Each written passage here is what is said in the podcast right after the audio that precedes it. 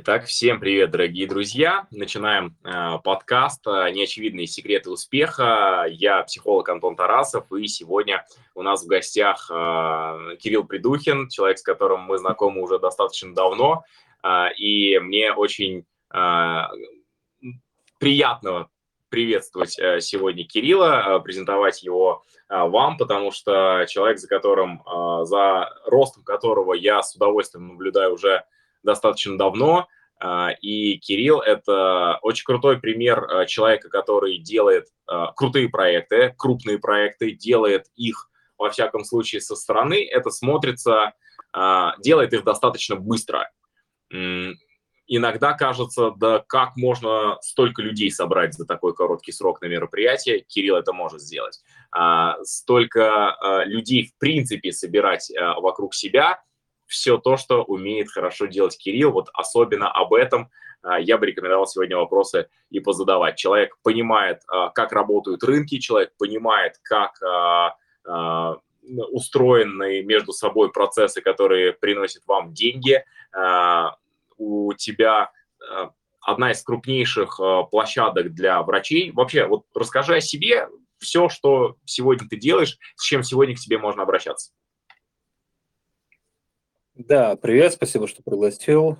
Ну, что я сегодня делаю, да, в этот момент сегодняшнего эфира 2023 год, 20 марта. Два основных направления – это клуб успешных врачей, это большой такой коучинговый продукт. Я уверен, что никто в рынке инфобизнеса подобного ничего не делает. То есть это коучинг, это клуб, это маркетинговые услуги продюсирования по факту в одном продукте у нас идет. Ну, второе – это продюсирование своей жены Ольги Прядухиной. На данный момент у меня почти 500 000 подписчиков на YouTube. Ну, мы где-то за полгода сделали почти 100 в инсте, я думаю, что в этом месяце мы догоним, ну, то есть добьем до 100, в телеге там 17 000. Вот, это, соответственно, ну, два направления. Ну, в третье у нас будет, я думаю, что летом запускаться, но тоже в сфере здоровья. Я, Кирилл, читал много твоих историй про то, как ты шел к тому, что имеешь на сегодня. И ты достаточно подробно порой документируешь у себя в социальных сетях, ВКонтакте, возможно, где-то еще. Можете подписаться на соцсети Кирилла, ссылки будут в описании к этому подкасту. И в твоих историях есть вот эти периоды, когда ты чувствуешь, что тяжело двигаться дальше, что непонятно, как себя собирать, непонятно, что делать. То есть преодолеваешь как бы тернии, чтобы пробраться к звездам. Что тебя мотивирует, что тебя вдохновляет? Как ты так работаешь, когда такие серьезные ямы? А меня слышно нормально? Или мне телефон поближе поставить? Нормально? Да, слышно хорошо. Ну, во-первых, я тут как раз недавно про это видео снимал у себя на канале, но у меня как бы только для врачей, ну, то есть весь контент, потому что мне как ну, коуча, маркетолога, меня не интересуют никакие другие клиенты, то есть я беру только врачей. Соответственно, ну, как, в принципе, не только это врачей касается, это касается вообще всех категорий. Сейчас, если мы говорим про какой-то там успешный успех и личностный рост, люди избалованы. Люди избалованы красивой картинкой, люди избалованы Инстаграмом, люди избалованы тем, что ну, типа надо всю жизнь там 24 часа в сутки быть радостным в потоке и кайфовать, это все полный пиздеж, это все как бы из пальца высосано, это все упаковка, это все волшебная таблетка, которую продают. И, ну, я понимаю, почему это делаю как маркетолог, потому что это очень легко продать, но это все разовая история. Ну, то есть, как бы, когда ты так в таком формате продаешь, у тебя люди такие покупают, они покупают и потом понимают, что, типа, надо же ебыша делать, да, херачить, выходить из зоны комфорта, стрессовать, испытывать неудачи для того, чтобы что-нибудь добиться. Соответственно, они, как бы, не хотят этого делать, потому что ты продавал другое. Ну, то есть, условно, ты продавал там, не знаю, круиз на лайнере, где-то все включено, а в итоге человек сел в лодку, где надо, блядь, веслами херачить. Ну, то есть это что происходит в рынке инфобиза, да, то есть коучинг или это там говномарафон и все что угодно. И, соответственно, когда человек, ну, как бы начал этими веслами херачить, он больше не пойдет, он больше не будет покупать. Ну, естественно, на фоне этого вот это все инфо-цыганство типа, да, то есть куча хейта, куча всякого говнища, и, соответственно, надо понимать, что, ну, как бы это будет. Вот, это будет, это мало кто про это говорит, на самом деле, но это будет. Ну, как бы, тут такая история. Вот, по поводу того, что преодолевать, типа, как удается, ну, мне помогает альтернативная реальность. Типа, если я сейчас сдамся, то что? Вот, ну, это как вот, например, я там начинал свой бизнес, да, там, в 2015 году с партнером, с этим одногруппником, который более тогда, мы оба учились на политологии, мы только-только закончили универ, и он чуть больше понимал маркетинг, чем я. То есть мы оба понимали почти ни хера, но тем не менее нам это не помешало через 3 месяца после начала бизнеса привести Андрея Парабеллума в Ярославль и собрать полный зал. Вот, то есть я там... Одна из лучших моих мотивационных речей тогда была, когда я в машине продал ему идею работать со мной в партнерстве 70/30. Ну, потому что без него я бы тогда не вывез, я вообще не понял, что делать тогда особо. Ну, я понимал, но как бы надо было кому-то делать сайт, надо было кому-то делать рекламу, я это не умел, а он-то умел. А нанимать кого-то у нас не было денег. Вот. Ну, как-то так. То есть альтернативная реальность тогда была, в 2015 году альтернативная реальность была, ну, как бы, что делать, да, то есть, соответственно, либо делать бизнес, либо устраиваться на работу. Я понимал, что своим характером я не проработаю нигде, блядь, даже 2 месяцев. Вот. Ну, поэтому надо было делать. Как вот этот интересный момент понять особенность своего характера и не лезть на рожон? Вот когда не твое? Как не начать читать, например? Ну, это просто у меня навыка не хватает. Вот сейчас научусь, и все будет хорошо. Когда вот прям даже туда не надо идти. Как ты это для себя понял? Ты про что именно? Про бизнес или про что? Или про мир? Да, про то, куда тебе идти. Вот ты сказал, что я со своим характером понимал, что, ну, мне только вот этот путь. И как вот это понять, что вот это мой характер, я такой, и мне реализовываться в этой нише, в этой сфере. Альтернативная реальность. То есть, как бы, я понимал, что вот, как бы, вот представим, да, что я пошел, вот, ну, я сам с собой разговаривал, представим, что я сейчас пойду устраиваться куда-то, там мне было 2015 или 23 года, 24 года, то есть вот, там, вот я сейчас пойду, да, с своим образованием, опыта работы 0, куда я пойду?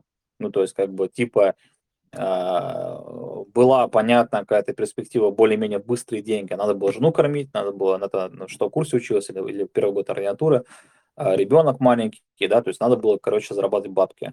И быстрые деньги где я мог сделать? То есть я мог сделать их в продажах, да, то есть, соответственно, тогда вопрос у меня возникал, нахера я пойду кого-то продавать, если я могу сам себя продать? Ну, то есть, соответственно, свои услуги продать. Более-менее я уже на тот момент там, да, то есть что-то там варился в каких-то бизнес, там продавал уже какие-то там земельные участки, совмещая с учебой, да, продавал там дома, вот это все, короче, история. То есть опыт был у меня, и я понимал, что, ну, как бы, надо идти. То есть для тебя, в принципе, вот этот инструмент альтернативной реальности, таких коучингов, вопросов, то есть, а что если, а вот как если бы вот такая ситуация разворачивалась, это, в принципе, инструмент, которым ты достаточно часто пользуешься, да?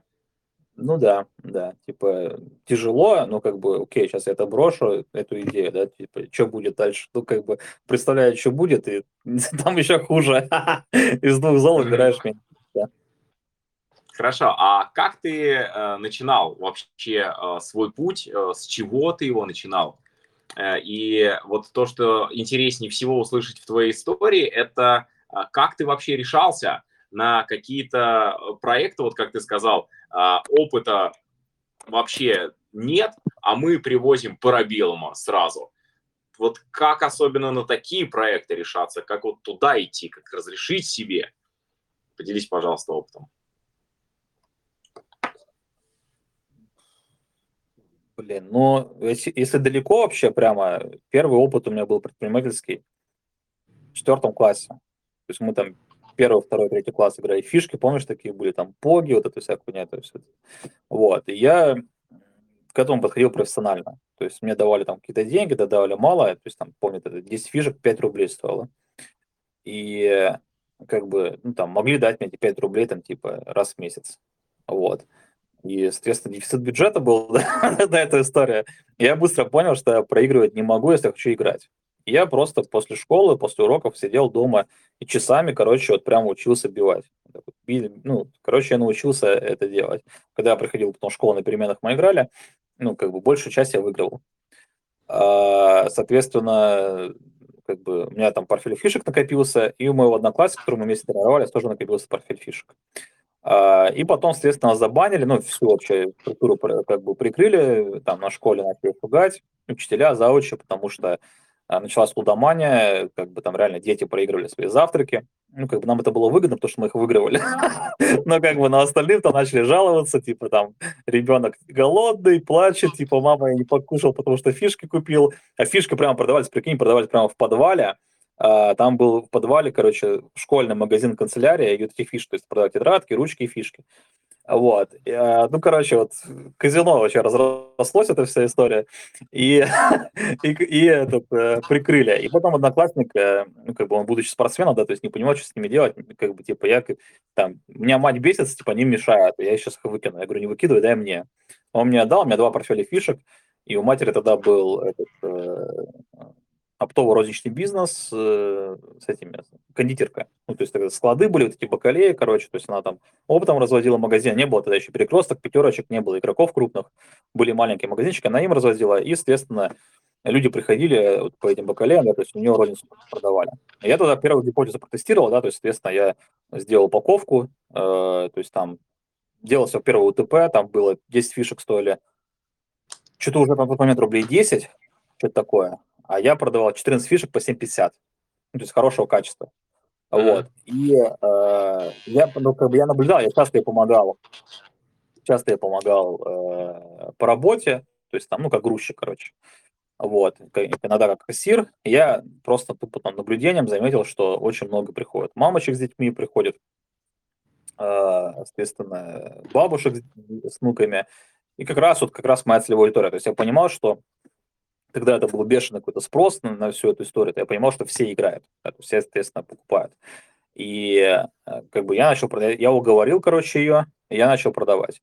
Ну, как я начал продавать? Просто там вот был маленький, там, не знаю, там 20,5 метров, да, то есть на прилавке вот фишки выставлены.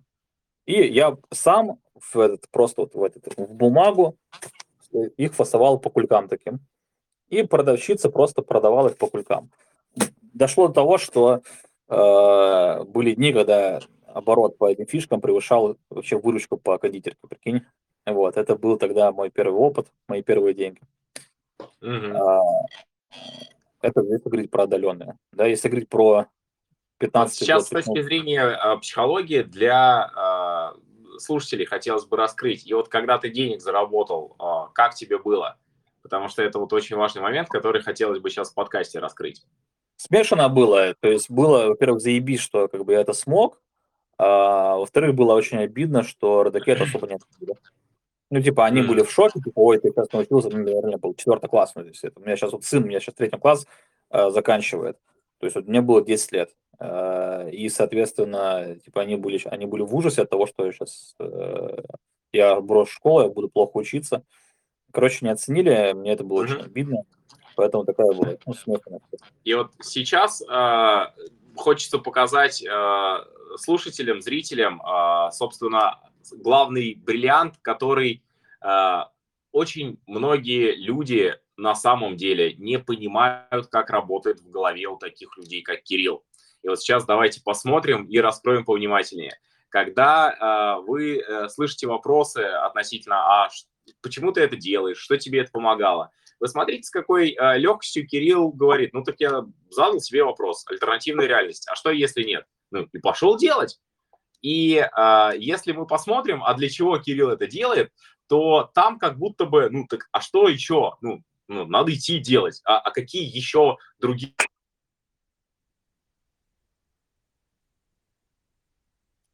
Алло, так, у меня зависло.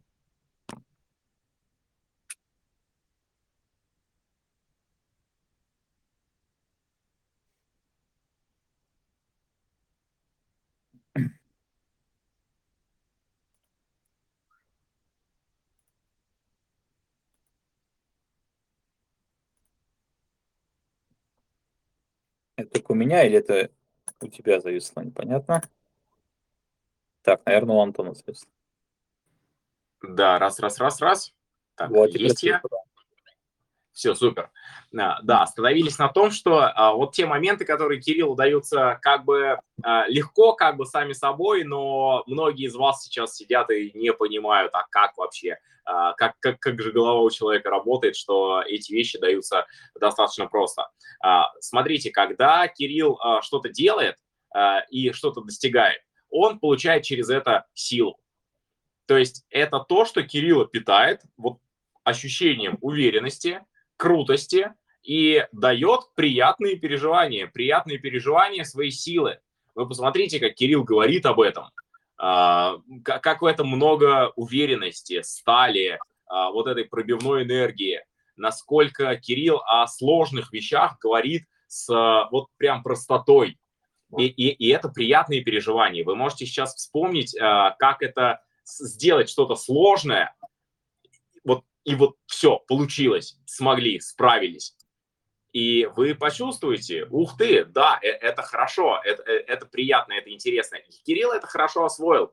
И поэтому, когда многие люди не делают что-то, потому что у них нет сил, Кирилл скорее пойдет и сделает что-то для того, чтобы силы появились. Если видите разницу, напишите это в чат. И, Кирилл, я тебе... Многие люди что-то не делают, потому что не умеют быть такими сильными через работу, через достижения, через процессы.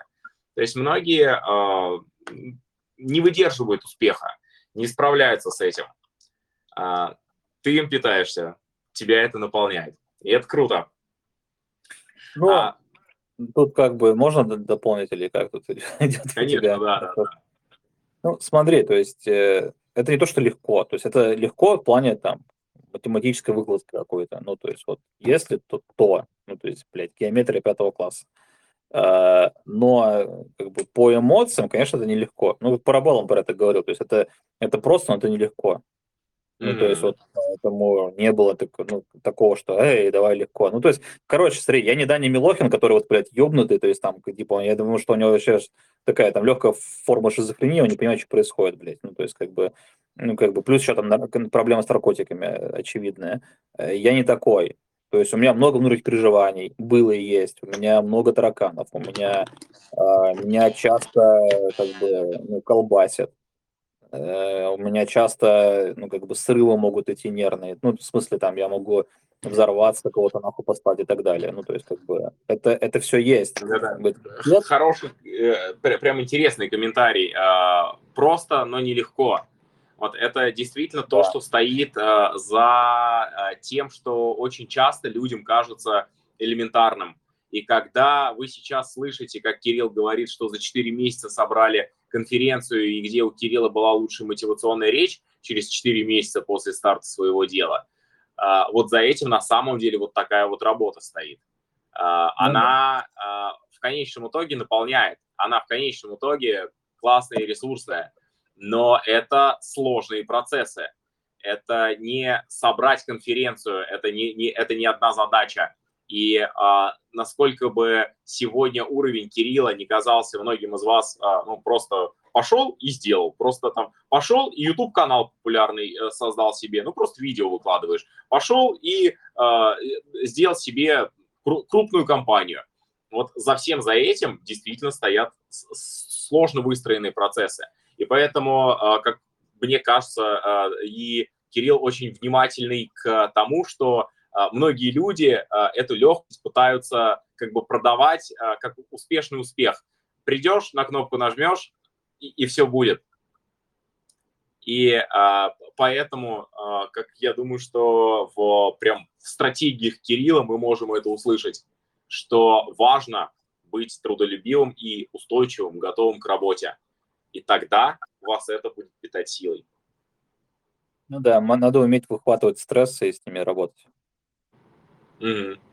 Слушай, здорово. А если продолжать историю и вспоминать какие-то ситуации, в которых вот приходилось максимально собраться, Есть ли какие-то у тебя особые фишки, кроме альтернативной реальности? То есть как ты приводишь себя в устойчивое состояние, в устойчивое положение, когда что-то может идти не так, резко, эмоционально откликаешься, просаживаешься? Как ты восстанавливаешься? Ну, во-первых, это выходные. То есть я перестал работать в выходные. Вот эта вся история, типа... А бывало, работал? Конечно, большую часть карьеры работал. Как перестать? То есть наверняка же казалось, что ну, задачи вообще не терпят отлагательств. Или там, ну ничего страшного, часочек поработаю. Ну, во-первых, анализ.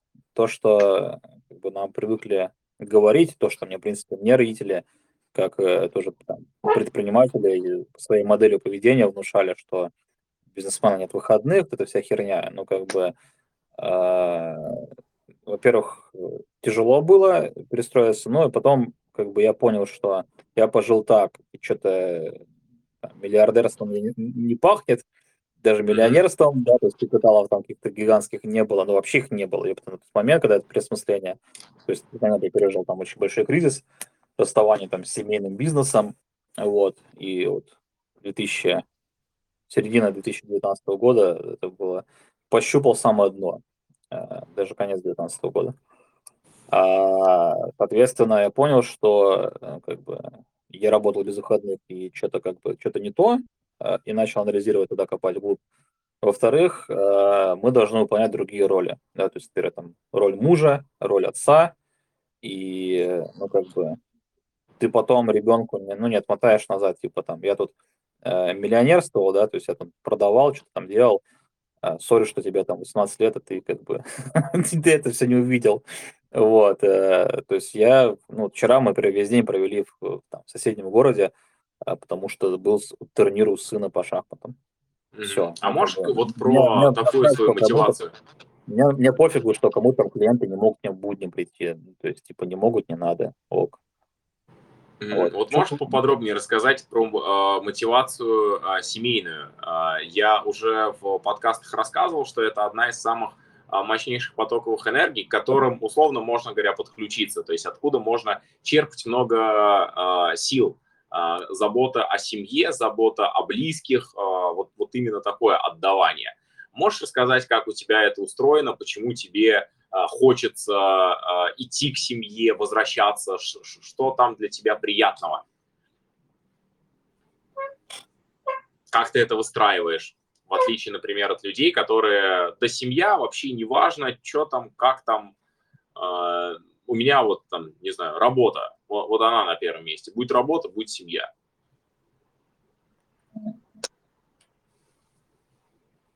Блин, поточнее вопрос задай, а то я не понимаю, на что отвечать точно.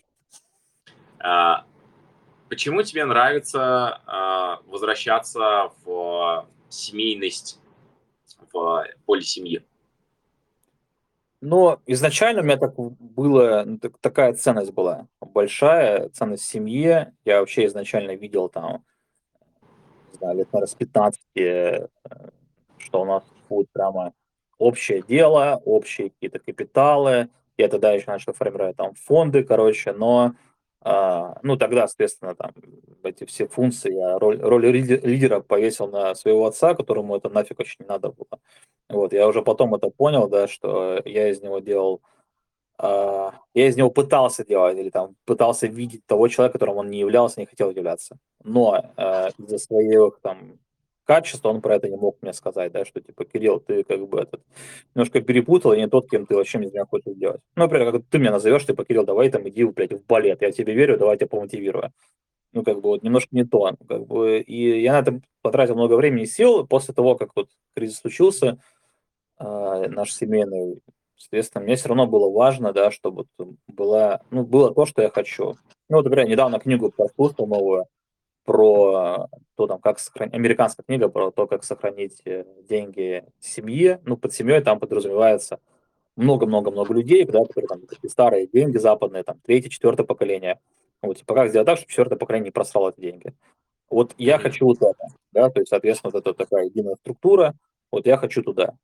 И, соответственно, когда я точно понял, что куда, как бы, вот я этого хочу, Я там жене своей сказал, что тоже у нас был там разговор серьезный, где-то примерно полтора года назад, ну, где-то, ну, может, год назад, плюс-минус, что я хочу туда, и как бы там есть какие-то бонусы, да, то есть, но там есть определенные роли, которые каждый из нас должен нести, да, то есть, опять же, там роль лидера кто-то должен нести, соответственно, не потому, что как бы я хочу там, да, там, указывать тебе, что делать, что не делать, но, например, там, ну, элементарно финансово кто-то должен управлять, да, то есть, ну, как бы стратегия, кто-то должен управлять такими всеми вещами. Вот. Хочешь, со мной пошли. Не хочешь, то давай как бы расходиться, потому что для меня это важно. Я не смогу себя чувствовать хорошо, если у меня этого не будет. Ну, точнее, я туда не буду идти. Mm-hmm. Вот. И, соответственно, мы начали по направлению компа. Сейчас мы это все оцифровали, систематизировали. Вот провели тут в конце месяца, в начале марта или в конце февраля первую такую стратегическую сессию, да, то есть мы заперлись там в конференц-зале, и вот 4 часа прописывали, куда мы идем там на 30 лет, на 20 лет, на 10 лет, на год, на 5 лет, вот это все. Принципы прописали свои, то есть вот. Был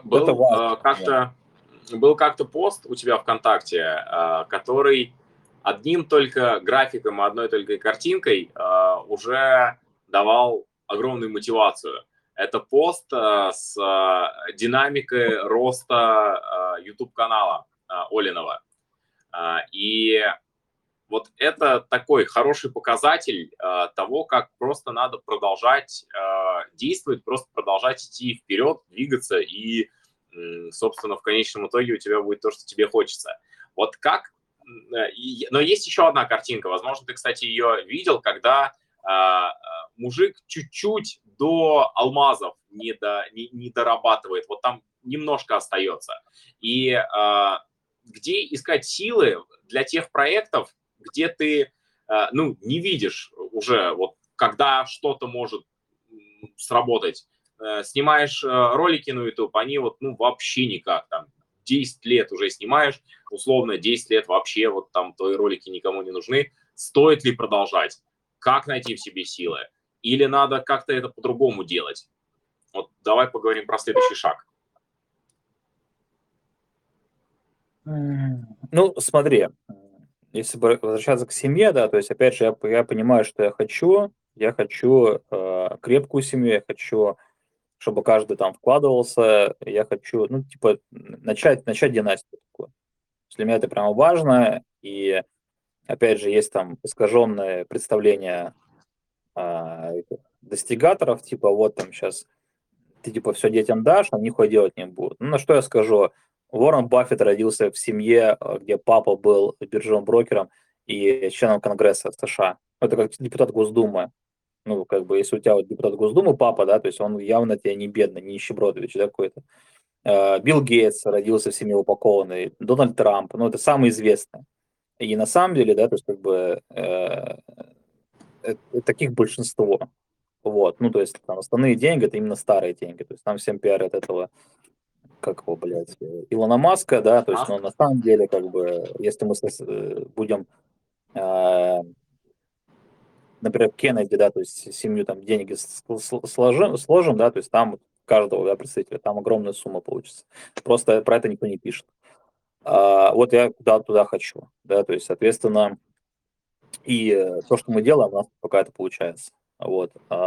Если говорить по поводу того, где найти силы, ну, во-первых, не обязательно то, что ты выбрал, какая-то ниша, она должна быть у тебя навсегда. Мы вот сегодня тоже с Олей вспоминали, сколько она себя пробовали, да, то есть вот 30, там, мне сейчас 32, ну, я 10 поменял. То есть у меня было, ну, опять же, там читал одни книжки, и в этих книжках было написано, что, ну, как раз про эти попытки, да, то, что с первого раза почти всегда не получается, с пятого раза тоже, скорее всего, не получится. Я понял, что, окей, я, если не считал, там, какие-то, не считаю себя никаким талантливым, да, там, гением, поэтому, скорее всего, мне придется, ну, херачить и ошибаться. Я себе дал как раз время, период с 20 до 30 лет, даже 25 до 25, я как бы там начал уже, 23, да, вот это вот универ закончился, я себе дал время тупо пробовать, тупо ошибаться. Это звучит, опять же, там все пафосно, прикольно, но, ну, как бы это вот ошибаться, это всегда больно, это всегда неприятно, это потеря денег, потеря времени и т.д. и т.п. Но я дал себе это время. Как, например, ты понимал, что нужно, вот ты говорил, пробовал себя в разных направлениях, в разных нишах. Как ты понимал, что надо нишу поменять, а не еще одну попытку в этой нише сделать? Ну, здесь сочетание здравого смысла, какой-то эмпатии к нише. Например, там, у меня было с одним партнером там, проект по спецодежде, фирма была по спецодежде. То есть мы там, там заключалась бизнес-модель. Главного там поставщика, у него заказывают эти ботинки долбаные, да, то есть сейчас через Яндекс.Директ продаешь там с наценкой. Ну, полное говно, на самом деле, ниши. Ну, как бы, ну, короче, суть в том, что партнеру это нравилось, там разбирался в этих ботинках, да, а я вообще даже не хотел в них разбираться, вот, и, ну, как бы, я просто понимал, что мне надо учиться. Я еще тогда в универе учился, тогда, как вообще ниша пришла, то есть там бизнес-молодость, тренинги мы там организовывали, вот там, такого, у себя в городе, ну, просто трансляции делали, организовывали трансляцию. И он такой, типа, мы там что-то с ним познакомились, он такой, я вот буду спецодеждой заниматься, я нашел себе нишу. Я такой, возьми меня в партнера. Ну, давай, хрен с ним. Ну, вот все, нашарил, как бы, пошли, сделали фирму, все, партнерство, сняли офис, наняли какого-то алкаша-менеджера беззубого, и, то есть, вот, ну, все.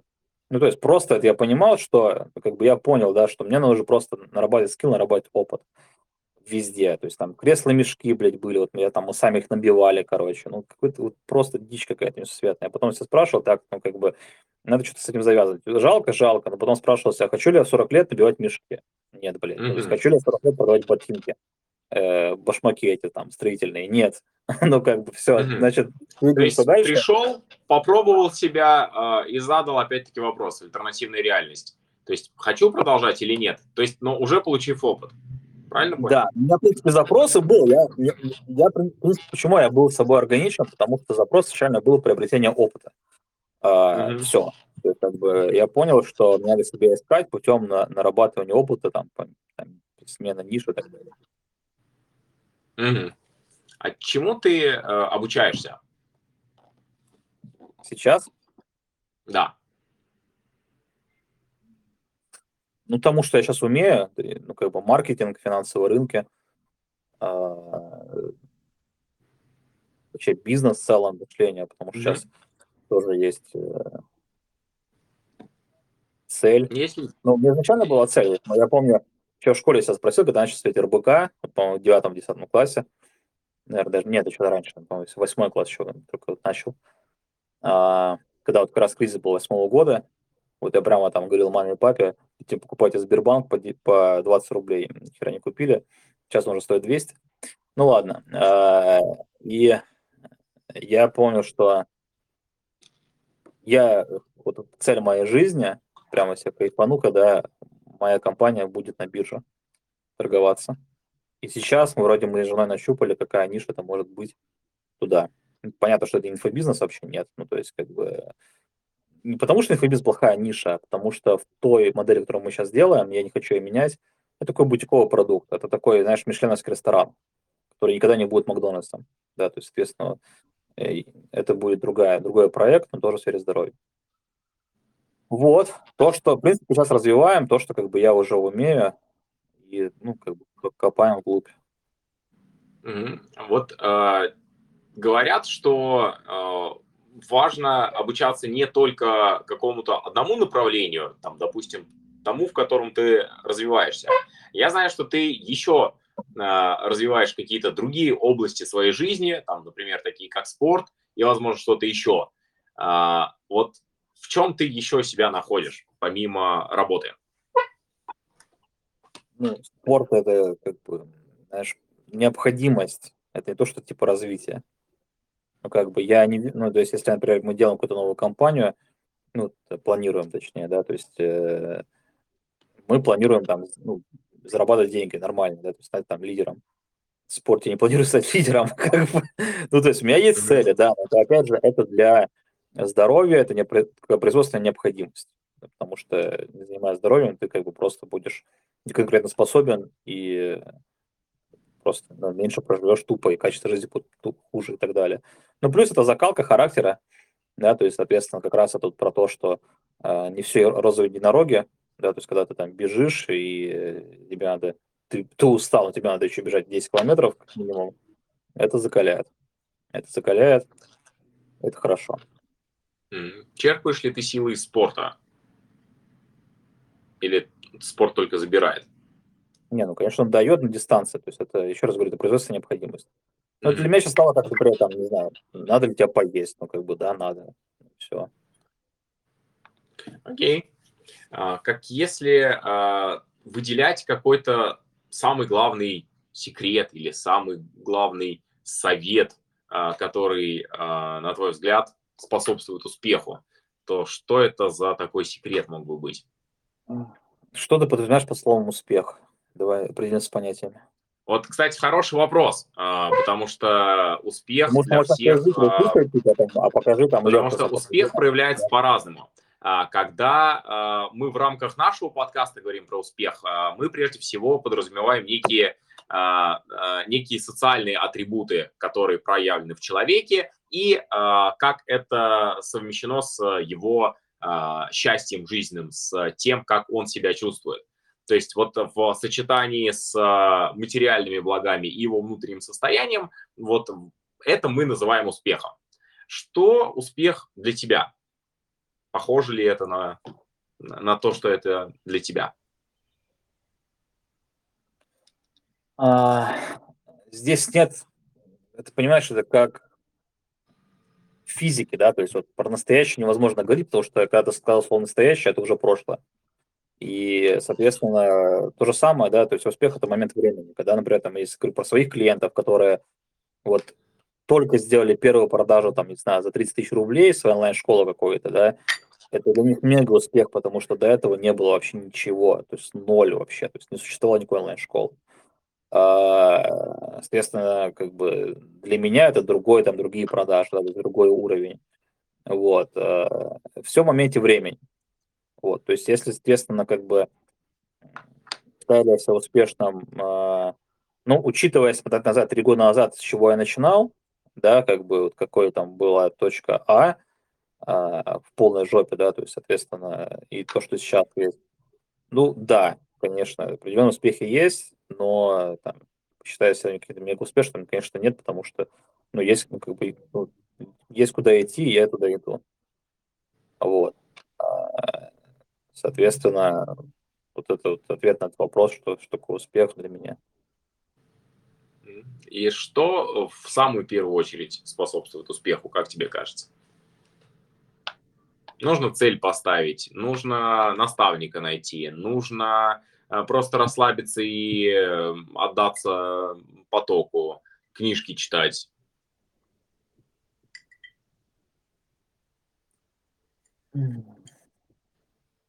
Понять, что ты хочешь, ну, то есть, и туда идти. Вот это самое важное. И понимать, опять же, что какая-то цена этому будет. Понимать, что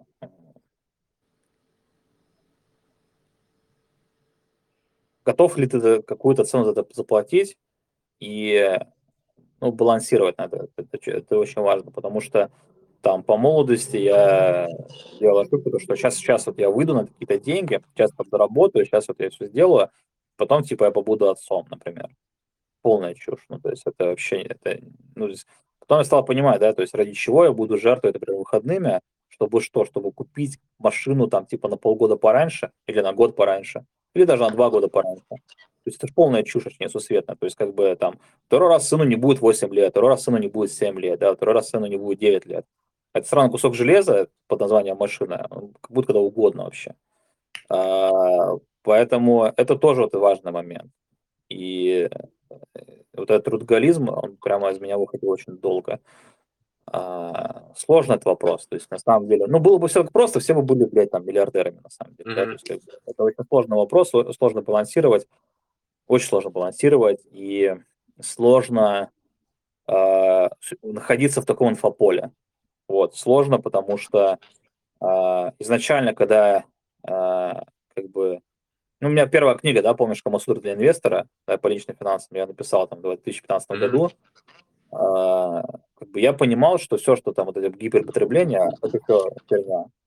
Вот. Но я сам в это поиграл, потому что в какой-то момент я выгорел, в какой-то момент я устал, в какой-то момент я стал там обесценивать в плане того, что я что-то вроде делаю, но там этих богатств нету, хотя я рос нормально, то есть я смотрю назад, анализирую, я рос очень хорошо. Но как бы среда, да, то есть, соответственно, в этот момент я победила там Парабеллум, который показывал там часы там за 2 миллиона, бизнес-молодость ебучая, которая там тоже типа, заработал 1,5 копейки, иди Каен бери в кредит, у тебя первый взнос на Каен есть. Меня это все как бы в один момент сломало, я в это решил поиграть, типа вот в эту всю историю. Снял хату за 100 тысяч рублей в месяц, как бы там и т.д. и т.п. Вот, и сейчас я в это уже больше не играю. То есть, соответственно, я сейчас успешнее гораздо, чем там, типа 4 года назад, 5 лет назад, когда я снимал квартиру за 100 тысяч в месяц. То есть у меня тогда квартира была гораздо круче, но чем сейчас. Но у меня сейчас своя квартира. И я сейчас не буду снимать, я сейчас не буду никакие брать ипотеки, хотя могу, как бы, вот понимаешь, это разная история. Я понял, я аудиторию доношу, что вы от меня не увидите успешного успеха. Вы от меня не увидите скринов счетов, вы от меня не увидите фотосессии с машинами, вы от меня не увидите яхту, то есть всей хуйни. Просто потому, что я, во-первых, ну, себя защищаю психологически. Да, то есть у нас вот даже вот с Ольгой есть там зарплатный фонд свой. Ну, то есть мы себя определили, чтобы нам башку не сносило. Да, то есть когда мы, если мы заработали 1,5 миллиона рублей, это не что мы 1,5 миллиона рублей можем потратить. То есть, соответственно, и... как бы не хочу привлекать аудиторию, которая видит эти все там богатства, меха, да, это все, короче, история. И потом купит, типа, а что-то у меня там нету такого, что происходит, да, потом, типа, там, мошенник, верни деньги, инфо-цыган и так далее. То есть, и это работает на самом деле, да, то есть, вот, как бы, чем дальше я работаю по этой стратегии, тем больше клиентов осознанных приходит. Вот. Хотя чек у меня не маленький, сейчас 300 тысяч рублей. Вот такая тема. Поэтому я тебе сказал, да, что как бы там какие-то зрители, да, могут там, типа, пусть пока там что-то я не вижу в соцсетях какого-то успеха, а ты не увидишь. Ну, то есть, как бы, ну, то есть я это показывать не буду. Хотя раньше я там зарабатывал там 5-6 раз меньше. Оля вообще ничего не зарабатывала, и мы показывали гораздо все успешнее, чем сейчас. Вот. Но если говорить, опять же, отматывая, да, то есть, если пример бизнес-молодость, РИП, да, то есть банкрота, и банкрот, как бы, и, то есть вообще ноль, блядь, вот, ничего не могли продать, да, то есть вообще ничего нет. Ну, то есть хорошо, что у нас институт репутации отсутствует практически, они могли там, ну, заново это все начать.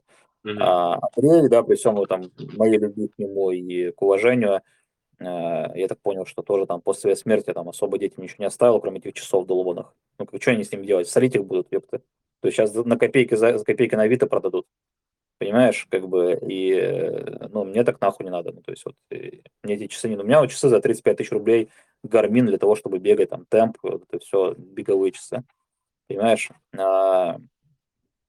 тут вот такая вот история, да, то есть я сейчас кайфую, я сейчас вижу, что там, у меня там, Сбербанк мне выплатит дивиденды, ну, то есть 8 мая, 25 рублей на акцию, понимаешь, вот как-то так.